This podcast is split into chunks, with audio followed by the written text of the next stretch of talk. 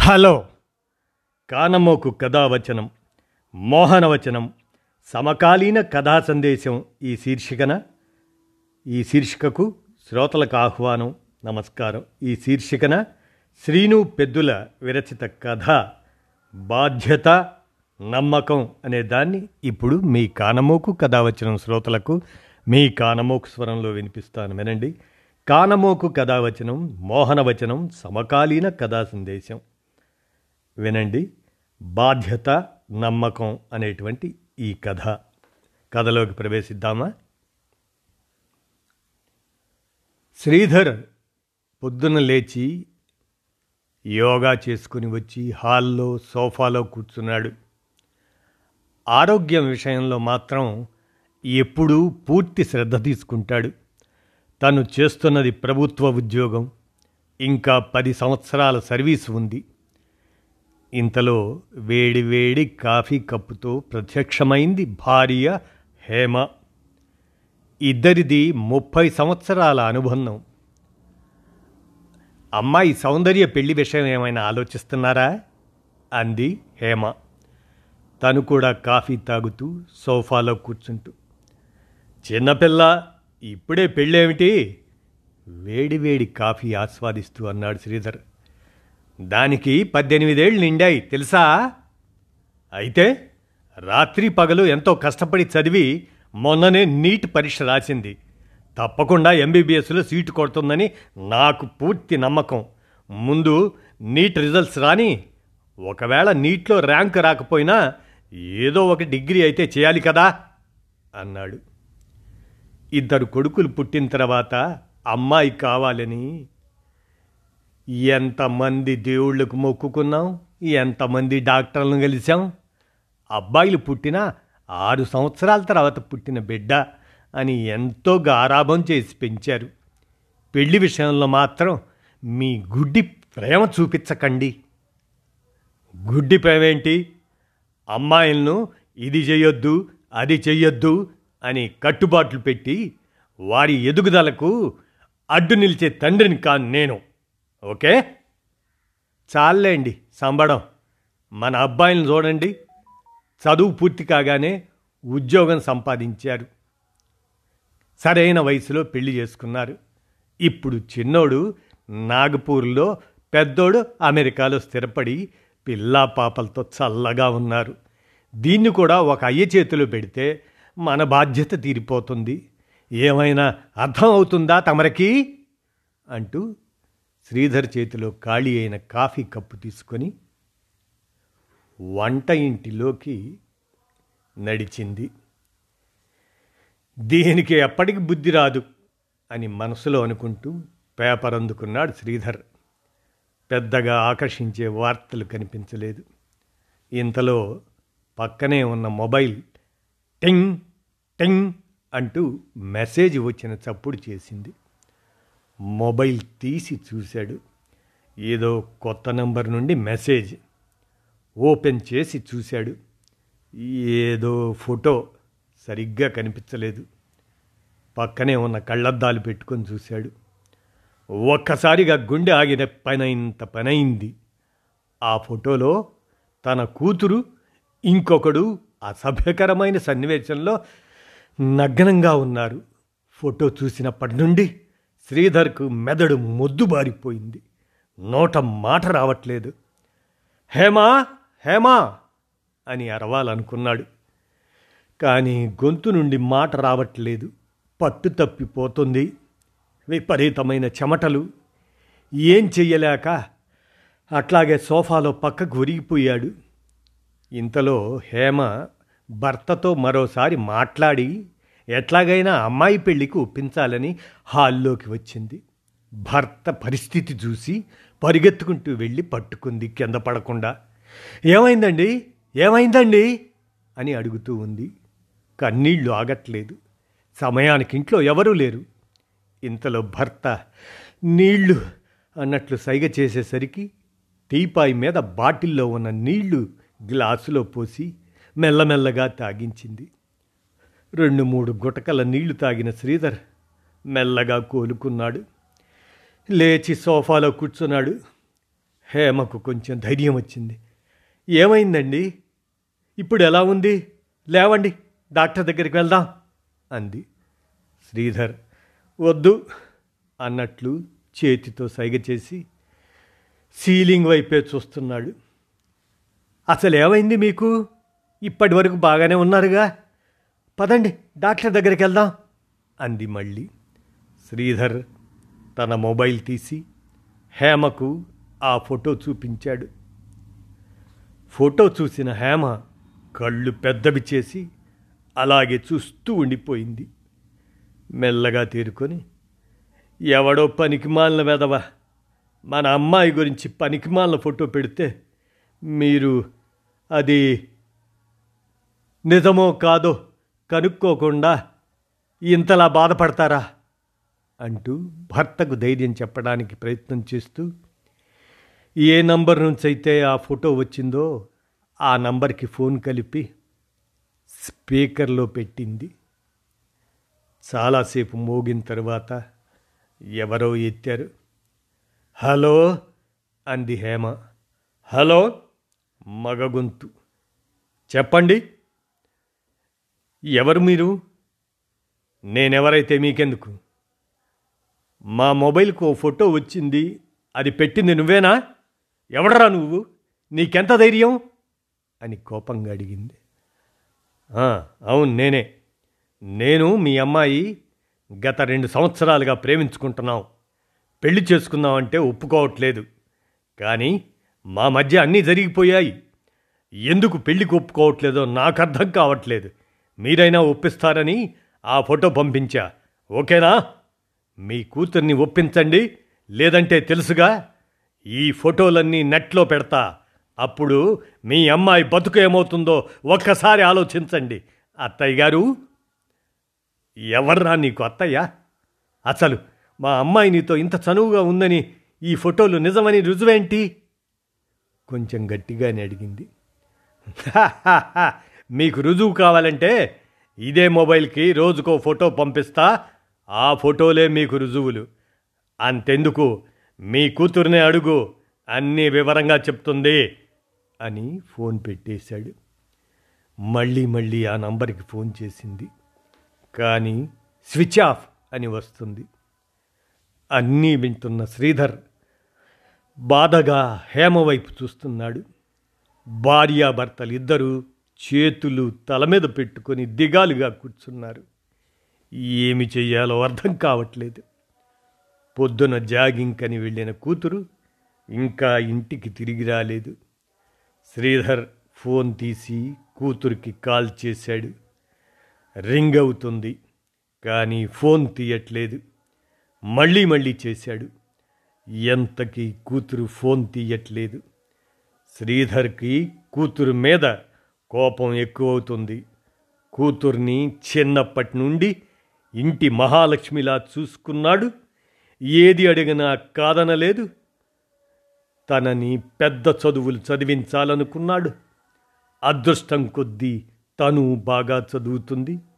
అన్నిట్లో ఫస్టే. మొన్ననే నీట్ పరీక్ష రాసింది. రిజల్ట్ కోసం చూస్తున్నారు. ఇంతలో ఈ దౌర్భాగ్యపు వార్త శ్రీధర్ తట్టుకోలేకపోతున్నాడు. తన నమ్మకాన్ని వమ్ము చేసిందే. అంతగా పెళ్ళి చేసుకోవాలనే కోరిక ఉంటే ఒక్క మాట తనతో చెప్తే ఓ మంచి కుటుంబం నుండి అబ్బాయిని చూసి అంగరంగ వైభవంగా పెళ్ళి చేసేవాడు కదా. ఈ పిచ్చి తిరుగుళ్ళు ఎందుకు? మనసు పరిపరి విధాల ఆలోచిస్తుంది. ఇంతలో జాగింగ్కి వెళ్ళిన కూతురు సౌందర్య ఇంట్లోకి అడుగుపెట్టింది తనని చూడగానే శ్రీధర్కి హేమకి ఎక్కడ లేని కోపం వచ్చింది. అయినా ఇద్దరూ కోపాన్ని అణుచుకున్నారు. ఏమీ మాట్లాడకుండా సౌందర్య వైపే చూస్తూ ఉండిపోయారు. సౌందర్యకు తల్లిదండ్రుల ప్రవర్తన కొంచెం వింతగా అనిపించింది. ఏమైంది? అట్లా ఉన్నారు? అని మెల్లగా అడిగింది. నేను ఫోన్ చేస్తే ఎందుకు తీయలేదు? అడిగాడు శ్రీధర్. నీ ఫోన్ వచ్చినప్పుడు నేను లిఫ్ట్లో ఉన్నాను అందుకే తీయలేదు అని చెప్పింది. హేమ ఏదో అడగబోతుండగా శ్రీధర్ తనని ఒక చేత్తో ఆపి కూతుర్ని కూర్చోమని చెప్పి తన మొబైల్లోని ఫోటో చూపించాడు. ఫోటో చూసిన సౌందర్య ఒక్క క్షణం నిర్గాంతపోయింది తేరుకొని మెల్లగా తల్లిదండ్రుల వైపు చూసింది. శ్రీధర్ హేమ ఇద్దరూ తన వైపు ఏదో అనుమానంతో చూస్తున్నారు. అమ్మా నాన్నలు తనని అనుమానిస్తున్నారా? ఆ ఫోటో నిజమని అనుకుంటున్నారా? అనే ఆలోచన తనను కలచివేస్తుంది. మెల్లగా తల ఎత్తి ఇది ఇది నిజమని మీరు నమ్ముతున్నారా? అంది సౌందర్య. కళ్ళ ముందు రుజువు కనపడుతుంటే ఎలా నమ్మకుండా ఉండాలి? అన్నాడు శ్రీధర్. నీకు అంతగా పెళ్ళి చేసుకోవాలని ఉంటే ఒక్క మాట మాతో చెప్పొచ్చుగా. మేమే దగ్గరుండి పెళ్ళి చేసేవాళ్ళం అంది తల్లి కూతుర్ని ఏసడింపుగా చూస్తూ. నాకు ఒక అవకాశం ఇవ్వండి జరిగింది చెప్పడానికి అసలు ఏం జరిగిందో కూడా తెలుసుకోకుండా మీరు నన్ను అను అనుమానిస్తున్నారంటే నాకు ఇన్ని ఇన్ని రోజులు మీ మీద ఉన్న గౌరవం పోతుంది. ఏమని చెబుతావు? ఇది అబద్ధం అసలు జరిగింది వేరే అని ఒక కట్టుకథ చెప్తావు. అంతకంటే ఏముంటుంది? నీ దగ్గర సమాధానం? గట్టిగా అరుస్తూ చెయ్యెత్తి కూతురు మీదకు వెళ్ళాడు శ్రీధర్. హేమ భర్తను వారించింది. ఈ హఠాత్ పరిణామానికి భయపడిన సౌందర్య పరుగున తన గదిలోకి వెళ్ళిపోయింది. హేమ భర్తను వారించింది. హేమ శ్రీధర్ నిస్సత్తువగా సోఫాలో కూర్చుండిపోయారు. రెండు రోజులు గడిచాయి. ఆ రోజు తరువాత ఇంకా కొన్ని రోజులు ఆ ఫోటోల పరంపర కొనసాగింది. రోజుకో ఫోటో ఇంట్లో యుద్ధ వాతావరణం తల్లిదండ్రులు ఎంత వారించినా వినకుండా రోజు పొద్దున్నే సౌందర్య ఎక్కడికో వెళ్తుంది. దీంతో ఇద్దరికీ కూతురు పైన కోపం ఇంకా పెరిగింది. సౌందర్యతో మాట్లాడడం మానేశారు. ఇద్దరు కొడుకులకు ఫోన్ చేసి జరిగిన సంగతి మొత్తం పూసగుచ్చినట్లు వివరించి చెప్పారు. రెండు రోజుల్లో చిన్న కొడుకు నాగపూర్ నుండి వస్తున్నాడు. సౌందర్యతో మాట్లాడడానికి తన భవిష్యత్తు గురించి చర్చించడానికి. ఆ రోజు సాయంత్రం శ్రీధర్కి లోకల్ పోలీస్ స్టేషన్ నుండి ఫోను. అత్యవసరంగా రమ్మని భార్యాభర్తలు భయపడుతూ కూతురు విషయంలో ఇంకా ఏమేమి సంగతులు ఎంతటి అసభ్యకరమైన విషయాలు వినాలో అనుకుంటూ హుటాహుటిన పోలీస్ స్టేషన్కు వెళ్ళారు. అక్కడ షీటింగ్ కోసమై వేరేగా ఏర్పాటు చేసిన గదిలోకి వారిని వెళ్ళమని పంపించారు. ఆ గదిలో మహిళా ఆఫీసర్తో సౌందర్య ఏదో మాట్లాడుతూ ఉంది. శ్రీధర్ని హేమని చూసిన ఆ ఆఫీసర్ వాళ్ళని కూర్చోమని మీరేనా సౌందర్య తల్లిదండ్రులు? అని అడిగింది. అవును అన్నాడు శ్రీధర్. ఆమె శ్రీధర్ని హేమను చూస్తూ మీకు వచ్చిన ఫోటోల్లో మీ అమ్మాయితో ఉన్న అబ్బాయి అతనేనా? అంటూ పక్కనే కటకటాల్లో ఉన్న ఓ పాతికేళ్ళ అబ్బాయిని చూపించింది. భార్యాభర్తలు అటువైపు చూసి ఆ అవును అతనే అన్నారు. గత ఆరు నెలలుగా నన్ను ప్రేమించు నన్ను ప్రేమించు అంటూ మీ అమ్మాయి వెంట పడుతున్నాడు వాడు. మీ అమ్మాయి ఎంతకీ ఒప్పుకోక తన చదువు మీద ధ్యాస పెట్టింది. ఆ అబ్బాయి సంగతి చెప్తే ఎక్కడ మీరు కంగారు పడతారో అని మీకు చెప్పలేదు. వాడు మీ అమ్మాయిని ఎలాగైనా లోబర్చుకోవాలని మీ అమ్మాయి ఫోటోలను మార్ఫింగ్ చేసి అబద్ధపు ఫోటోలు సృష్టించి మిమ్మల్ని బ్లాక్మెయిల్ చేయటం మొదలుపెట్టాడు. మీ అమ్మాయినే కాదండి గత కొన్ని సంవత్సరాలుగా ఎంతోమంది అమ్మాయిలను వీడి మాటలు నమ్మిన తల్లిదండ్రులను వీడు బ్లాక్మెయిల్ చేస్తూ అక్రమంగా డబ్బులు దోచుకుంటున్నాడు. వీణ్ణి పట్టుకోవడానికి మేము ఎన్నోసార్లు ప్రయత్నం చేశాం. దొరికినట్టే దొరికి పారిపోతున్నాడు. వీడి గురించి చెప్తే ఎక్కడ తమ పేరు బయటకొస్తుందోనని వీడి దాస్థీకానికి బలైన అమ్మాయిలు కానీ వారి తల్లిదండ్రులు కానీ మాకు కంప్లైంట్ చేయలేదు. దీంతో వాణ్ణి పట్టుకోవడం మాకు కష్టమైంది. వీడి ఆగడాలు ఎక్కువైపోయాయి. ఇన్నాళ్ళకు మీ కూతురు ధైర్యం చేయడంతో వీడి ఆటలు అరికట్టగలిగాం. వీడు మాకు చిక్కాడు. మీరు మీ కన్నబిడ్డని నమ్మకుండా వాడి ఉచ్చులో పడి ఆమెను అవమానించారు. మీ అమ్మాయి మా దగ్గరికి వచ్చింది కాబట్టి వాణ్ణి మేము తొందరగా అరెస్ట్ చేయగలిగాం. వాడి వేధింపులతో పాటు మీ అనుమానాలు భరించలేక మీ అమ్మాయి ఏదైనా అఘాయిత్యం చేసుకొని ఉంటే దానికి ఎవరు బాధ్యులు? మీ అమ్మాయి మీద మీకే నమ్మకం లేకపోతే ఇంకెవరు తనను నమ్ముతారు? కష్టమైనా నష్టమైనా మీ అమ్మాయి ఇంకెవరితో చెప్పుకుంటుంది? పిల్లలకు అన్నీ ఇచ్చాము గారాభంగా చూసుకుంటున్నాము అనగానే మన బాధ్యత తీరిపోదు. ప్రతి కష్టంలో నష్టంలో వారికి అండగా తోడుగా ఉండాలి. అంతేగాని ఎవడో కోన్కిస్కాగాడు మీ పిల్లల గురించి ఏదో వాగితే అదే నిజమని నమ్మి మీ పిల్లల మాటలకు విలువ ఇవ్వకపోతే ఎట్లా? మీరే చెప్పండి. అంది సీరియస్గా. శ్రీధర్ హేమ దించిన తమ తల ఎత్తకుండా నేలచూపులు చూస్తున్నారు. తాము ఎంత పెద్ద తప్పు చేశారో కళ్ళకు కట్టినట్లు కనిపిస్తుంటే వారి మీద వారికే అసహ్యం వేసింది. తమ కూతుర్ని తప్పుగా అర్థం చేసుకున్నామన్న భావన వారిని ఎంతో కుంగతీసింది తల్లిదండ్రుల పరిస్థితిని అర్థం చేసుకున్న సౌందర్య మా అమ్మా నాన్నలు చాలా మంచివారు మేడం. చిన్నప్పటి నుంచి అన్ని విషయాల్లో అన్నయ్యలను నన్ను ఒకేలా చూశారు.